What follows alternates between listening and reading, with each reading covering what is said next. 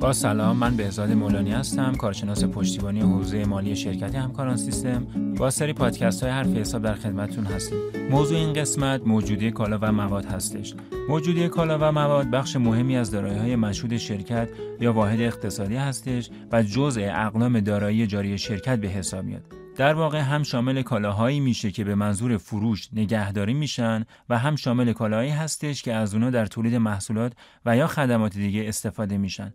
موجودی کالا و مواد معمولا چهار دسته یا چهار نوع هستند که شامل ملزومات مصرفی، مواد خام یا ماده اولیه، کالا در جریان ساخت، کالای آماده برای فروش یا ساخته شده هستش. حالا بریم سراغ تعریف هر کدوم از این چهار دسته.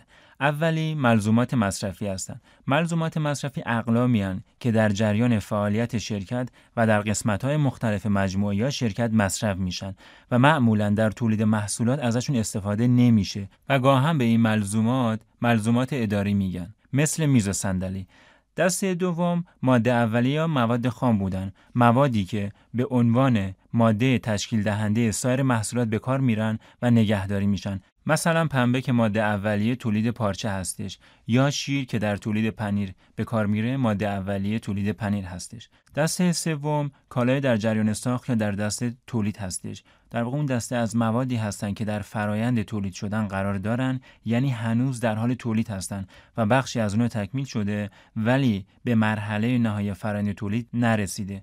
مثلا برای تولید میز چوب ماده اولیه هستش و صفحات چوب یا ورقای چوب نقش کالای در جریان ساخت رو بازی می‌کنن که در نهایت منجر به تولید میز یا صندلی میشن.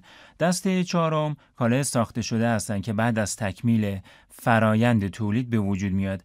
معمولا محصولات تولید شده ای که آماده فروش هستن. مثل میزی که مثال زدیم میز تحریر. خب در این قسمت راجع به موجودی کالا و مواد صحبت کردیم. در قسمت بعدی با سرفصل خرید و برگشت از خرید آشنا خواهیم شد. برای شنیدن ادامه پادکست ها می‌تونید به سایت education.systemgroup.net مراجعه کنید.